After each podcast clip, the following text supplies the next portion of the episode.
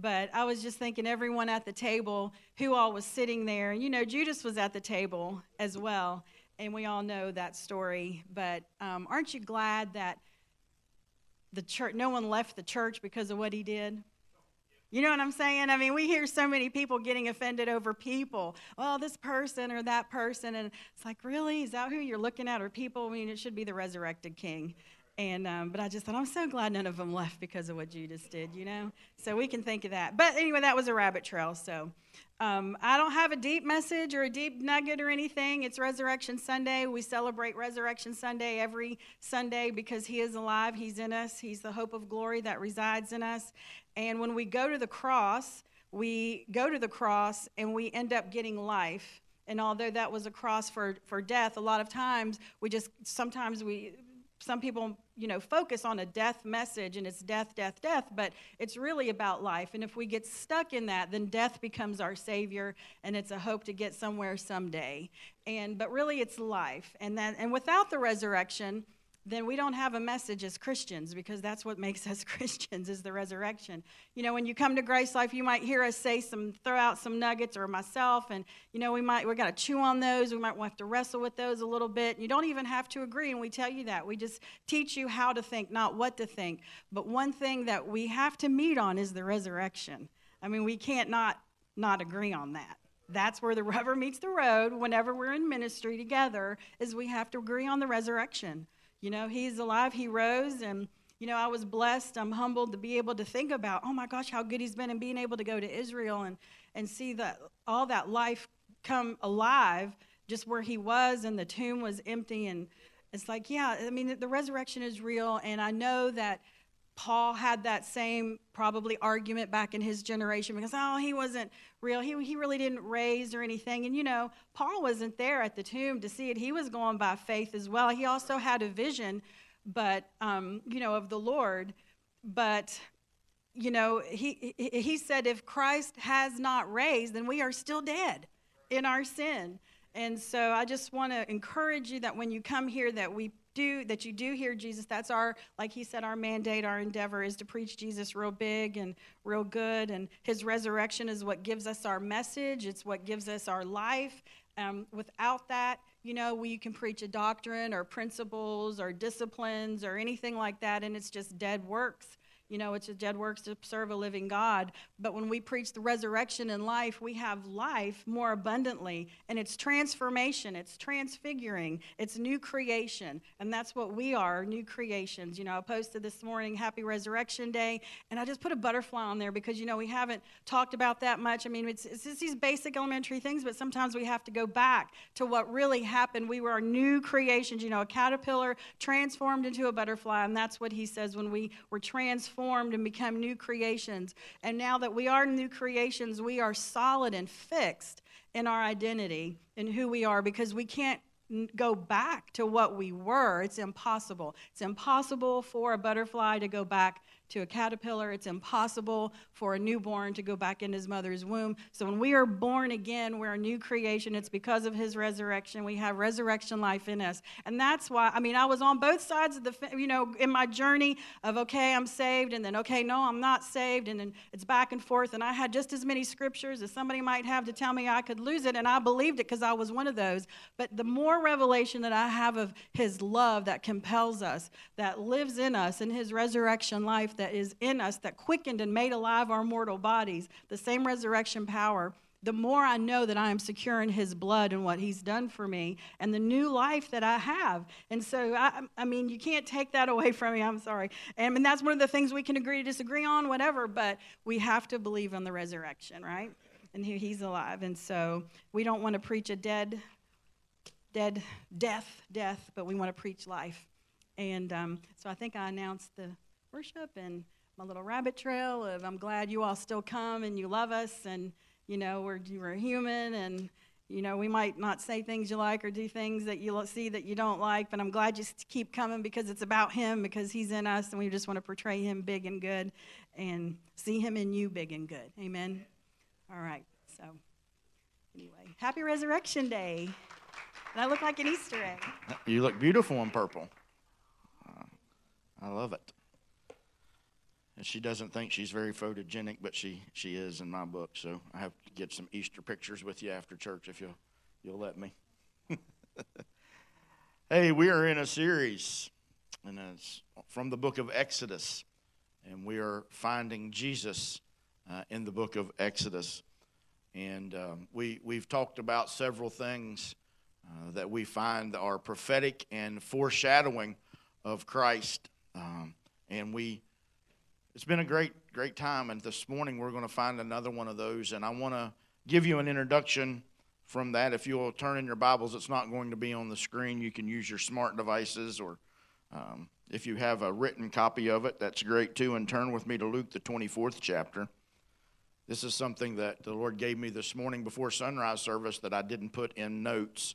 And that's why it's not on the screen, but I think it's a great introduction into looking at the book of Exodus on Easter Sunday morning, and I can hear the clicks of people already liking my message on Facebook.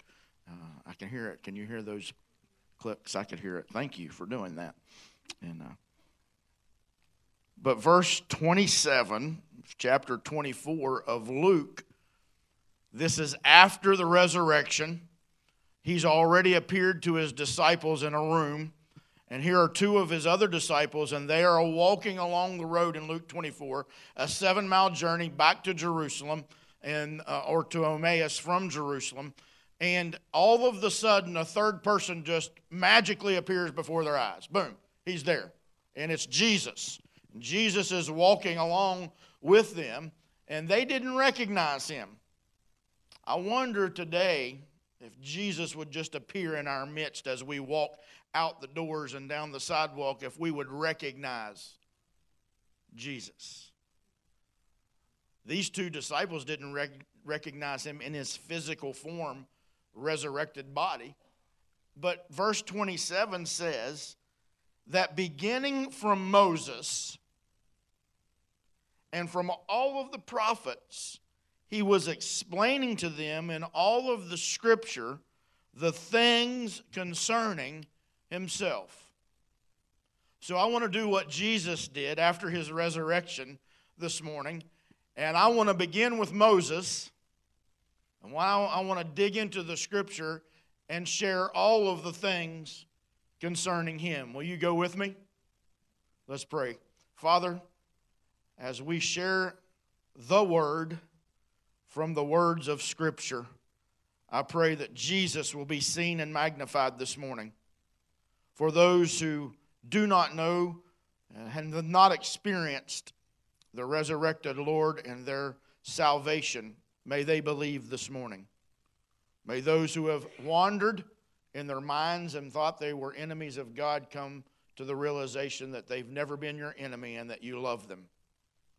Now may we never be the same after we've heard these words in Jesus' name. Amen. Those two disciples said, after hearing Jesus, Did not our hearts burn within us as we heard his words? John, the first chapter, verse 29, John the Baptist declares something about Jesus. It's an, it's an amazing thing to me that he did not declare that as John, as Jesus came over the banks of the Jordan River, he did not declare, Behold the teacher. Jesus was a great teacher. He did not proclaim, Behold the healer. He didn't proclaim, Behold the miracle worker, the storm stopper, the hurricane husher, the water walker. He did not proclaim any of those things, yet Jesus was all of those things. He proclaimed in verse 29 of John, the first chapter, Behold the Lamb the Lamb of God who takes away the sin of the world. Underline that word lamb there in your Bibles. And let's journey back to Moses in the book of Exodus, where we've been having our series. And let's look at chapter 12. Keep your finger in John 129 and jump over to Exodus, the 12th chapter, because John said, Behold the Lamb of God. What lamb? Why, why a lamb? Well, we have to look at what uh, transpired when the children of Israel were in slavery to the Egyptians, which is a type and shadow or a prophetic vision of us being trapped in slavery and bondage to sin. And we've learned that Jesus was the bread, is the bread of life, and that the manna was a symbol of that bread of life that was a fresh supply every morning. Jesus is a fresh, his mercies are brand new every morning. Aren't you thankful for that, that you get a clean slate every day? We found out that as Moses was a deliverer for his people, the children of Israel, Jesus is the deliverer for all people. No one was left out at the cross of Calvary, he included all. I'm thankful. In chapter 12, it gives us that the Passover, and it, God introduces it and he institutes the Passover meal for the Jews. What he's going to tell them in chapter 12 is going to lead up to their exodus, thus the, the name of the book, their exodus out of Egypt into freedom. Chapter 12 tells us in verse 5 that there needs to be a sacrifice, that there was going to have to be a sacrifice made, and then that sacrifice is described. He said, Take a lamb for each household. So there it is. That's the sacrifice. He is telling them in the Old Testament, before your Exodus, there's going to be a Passover. There's going to be something that I institute that will be a sign that is not just a sign for you to celebrate your exodus out of Egypt, but it is going to be prophetically speaking of a lamb that is to come that will relieve and deliver and rescue all people. So the Passover is instituted, the sacrifice is described, and he says, Take a lamb for each household. But if Jaden has a small home and he does not have a lamb, then if I am his neighbor, then I can provide a lamb for him and invite him to my house because he wasn't going to exclude anyone. Then, oh, I feel that. That lamb was available for everyone. Can you imagine? If you read Exodus, it says, and this is a Jewish custom that was established in the scriptures, they only counted the men. Uh, that's not me, that's just the way the scriptures are. But I can guarantee you, if there were 600,000 men, there had to be some women around because it says there were children too. And those weren't all virgin births, immaculate conceptions. So you've got to be nearing 2 million people because those Jewish households weren't 1.1 child per family. You know, they had multiple, I mean, the, the tribes of Israel, 12 of sons come from one man. So there's 2 million plus Jews. Now, every household is going to have to take a lamb. Can you imagine how many lambs were going to be sacrificed? Yeah, nasty. Just a bunch of blood, isn't it? Verses 6 and 7 tells us about that blood and what to do with that blood in the Passover it says that they were, ta- now watch this, it was to take the blood after the animal was killed and put it on the doorpost and the tops of the doorways. Do you see anything there? The doorpost and the doorways. It's a cross. If you study over in verse chapter 25 of Exodus, God gives them the design for the temple and that the way that the uh, tribes of Israel are to encamp around the tabernacle. So here's the tabernacle, and then there were four tribes to the east, and four tribes to the west, four tribes to the, nor- the north and the south. And so when you had an aerial view of the tabernacle, guess what you saw?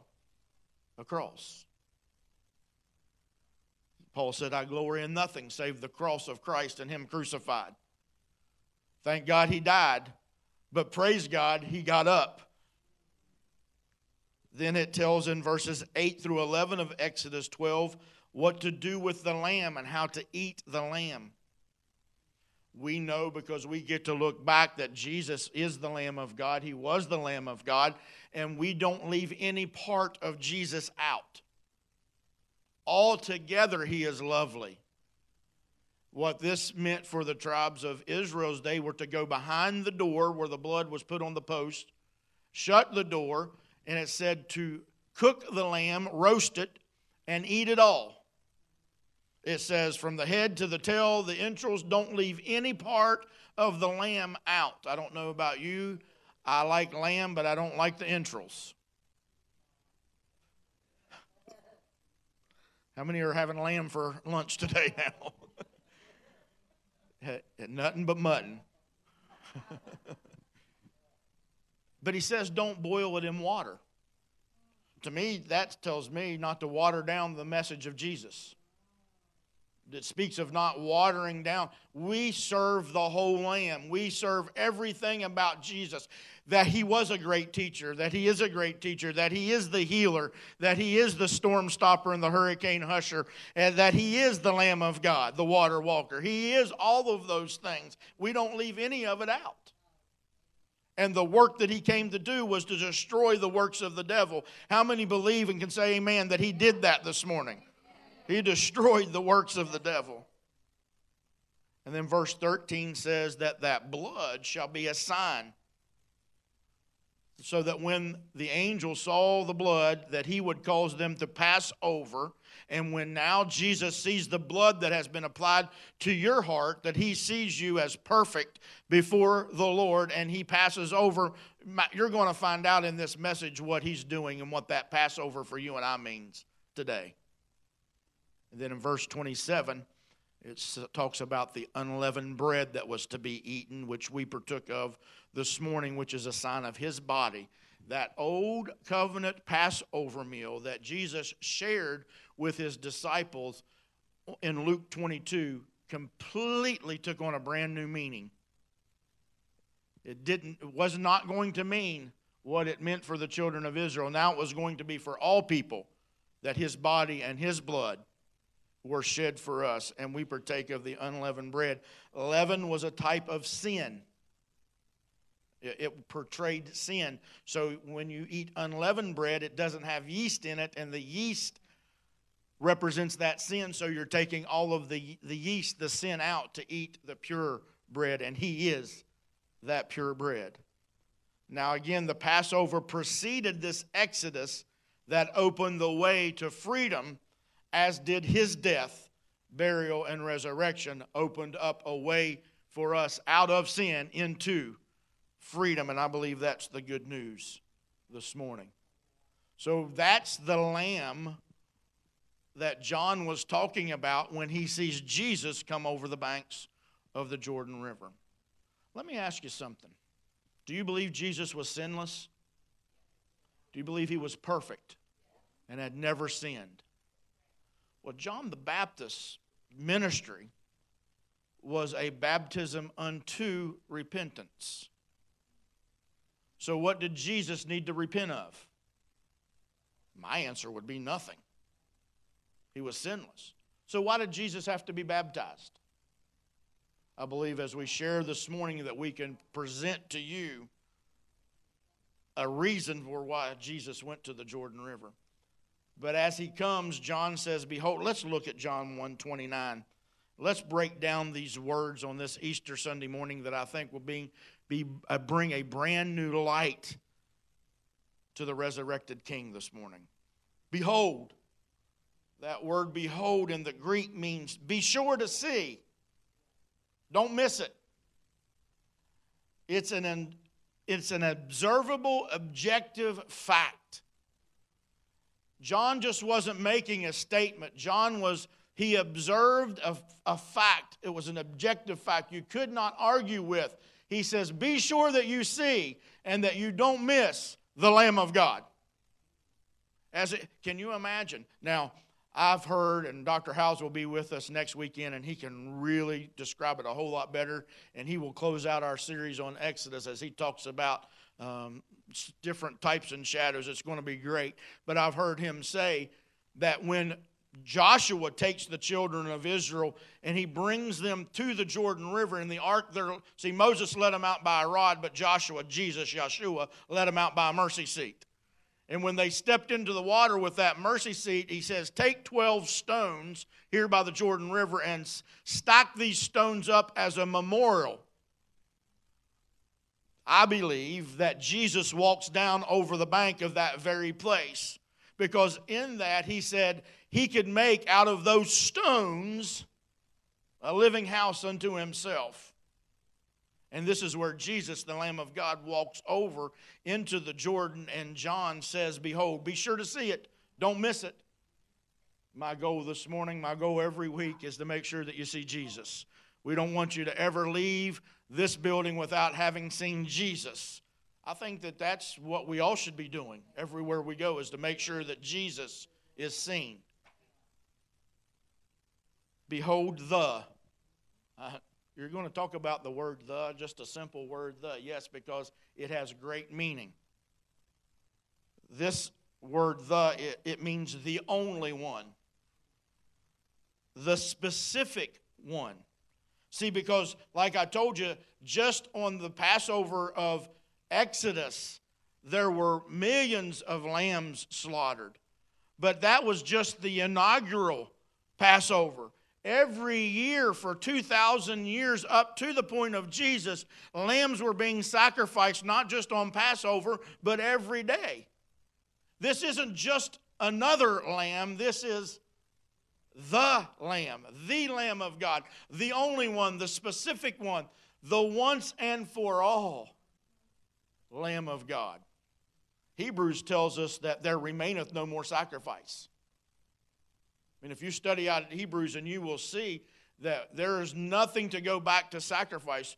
If you went back to killing lambs, little baby oh, sheep, that's not going to bring any salvation. Because the Lamb of God was the only, the specific, the last one, and there remains no more sacrifice. The Lamb. That spotless, perfect, one year old male lamb that represented Jesus, who was the spotless, perfect, and he was in his first year of ministry when John declares, Behold the Lamb. He is the Lamb of God. Now, this is where I really get excited this morning. And in the first service, I, I just was so excited to share this, and I am with you too. Takes away. The Lamb who takes away. This is a Greek phrase airo is the word in the Greek, and it means to remove the guilt and punishment of sin.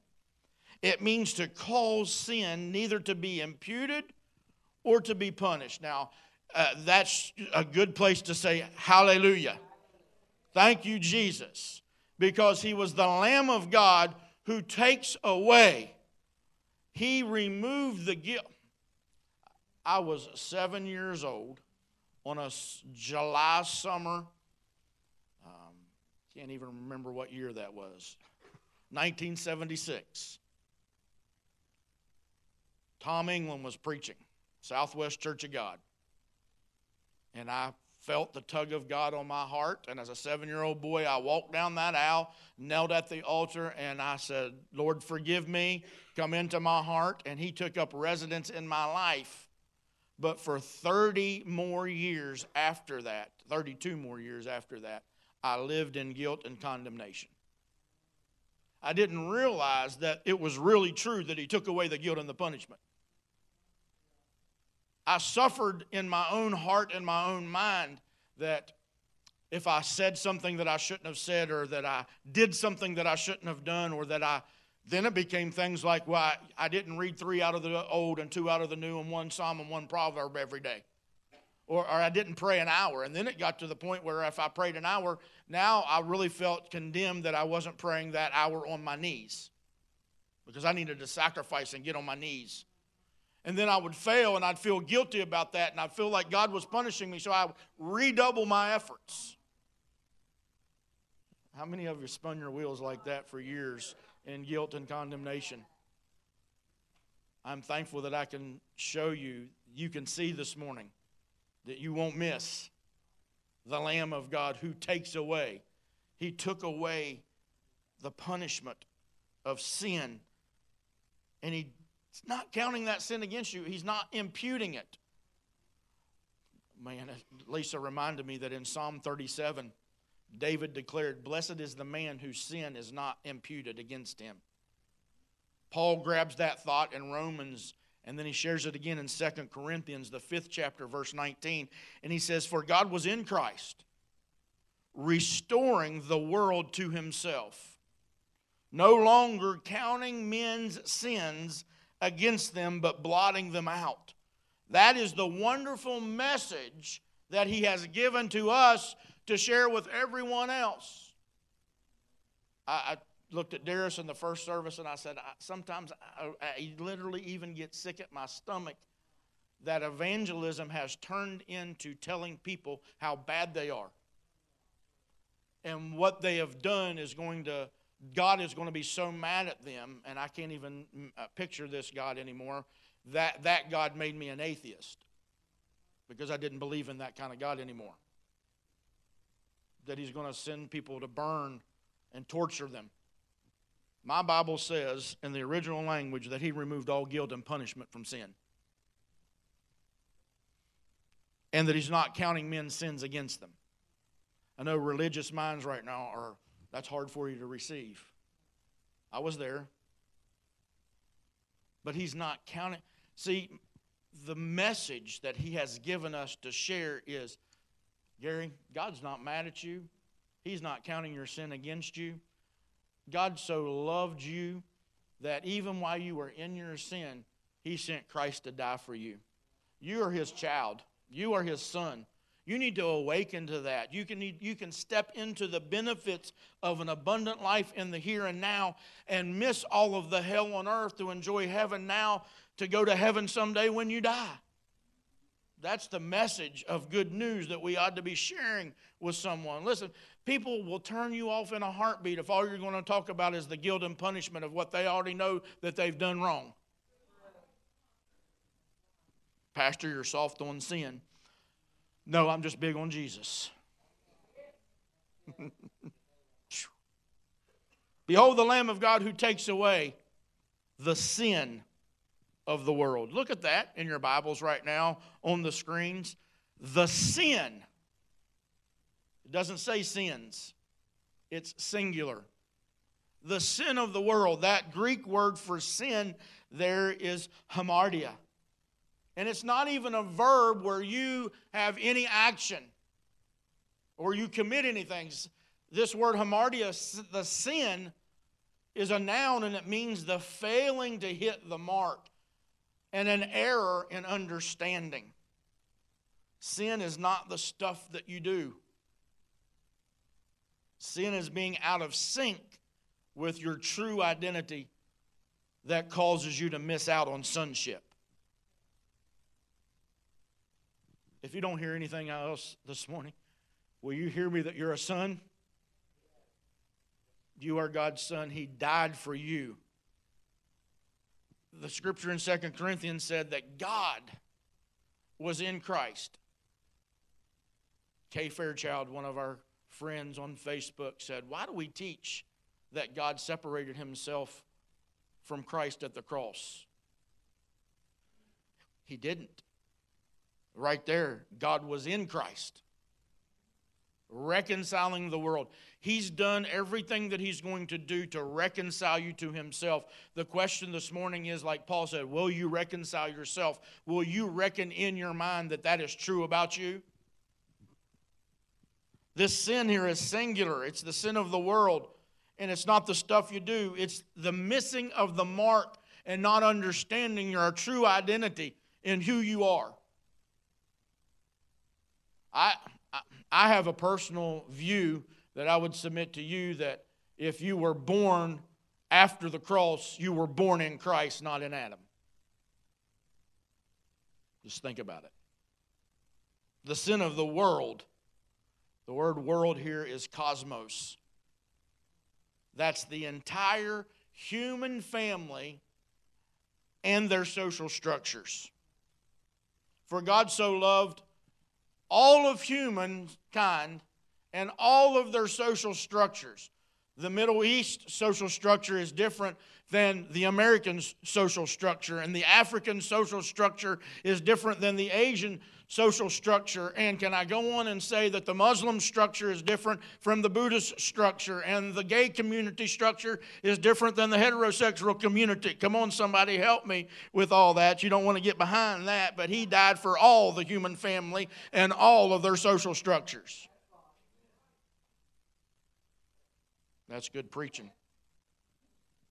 So, what the picture that John is really painting here, if we understood the Greek language, and the disciples did, those who would read this in the Greek language would understand this is a picture of an anchor being raised out of the water in order for the vessel to sail away in freedom. See, what I'm trying to tell you is if you will if you allow that anchor to weigh you down and to bog you down you will have a difficult time navigating through life. I'm not saying that you can't get through life. There are a lot of people that get through life but it's just been very very difficult dragging that anchor around everywhere they go. But what Jesus did at the cross, behold the Lamb of God that takes away the sin of the world, is He has lifted that anchor up out of the water for you so that your vessel can sail freely through life. Romans, the fourth chapter, verse 25. I'm going to bring this ship in to the port and land this airplane here. Let's look at Romans 4:25. It says that he Jesus was delivered over to death for our trespasses. And he was raised so that we might be made right with God. In other words, he who knew no sin became sin so that we might become the righteousness of God in Christ Jesus, the sons of God. Two things in this scripture because of the cross, you're redeemed. The Lamb went to the cross to pay a ransom. Second Corinthians or 1 Corinthians 6:20 says, For you were bought at a price. Therefore glorify God in your body and in your spirit which are God's. In Acts, the 20th chapter, it says that he purchased the church with his precious blood. As the Lamb of God, he went to the cross and took on our sins so that you and I could be redeemed. And Lisa hit the nail on the head, but he got up. Without his resurrection, we're like any other religion that serves a dead idol. We have a dead leader who's done nothing for us but shed his blood. But he didn't stop there. The Spirit of God entered into that tomb and made alive, raised Christ up from the dead. And the scripture says here in Romans, the fourth chapter, that because of his resurrection, you and I are justified. Jonathan, if you'd come. That means he has rendered you just as if you had never sinned. Innocent, acquitted, declared righteous in the eyes of God. My prayer for you this Easter is that you behold Jesus. I can look over the congregation and I can see faces. I know most of your faces, and I could say that majority of this congregation has believed and received and are learning to mature and enjoying the benefits of abundant life. Some have never believed. Some have never, never placed their faith in what Jesus did at the cross. See, the Bible says that if you will believe in your heart that God raised Christ from the dead and confess with your mouth, you shall be saved. It's not just a mental assent to say, yeah, I believe Jesus did that. No, it's, it's a faith believing in your heart Unfortunately, religion has put in our minds that we are enemies with God. And Colossians even says that that's the only place that you are an enemy of God is in your mind. Because He's never been your enemy. He's not against you, He is for you. Good news Doesn't matter what you did last night, last week, or last month, He's not counting it against you. He does not have a scorecard that He's tabulating how many good works you've done and how many bad works you've done. And if your good works outweigh your bad works, He'll let you in. Know what Jesus did at the cross ensures and gives you security that you can make it in. Believe that this morning. If you believe that, whether you're in a state of mind that you don't believe in God at all, or you're in a state of mind that He's your enemy and He's against you. I want to present Jesus to you. Behold, the Lamb of God that takes away the sin of the world. May you see Him crucified, buried, raised on the third day, seen by many in His resurrected body, ascended to the Father, and now seated at the right hand of God where you and I are seated with him in the heavenly Christ.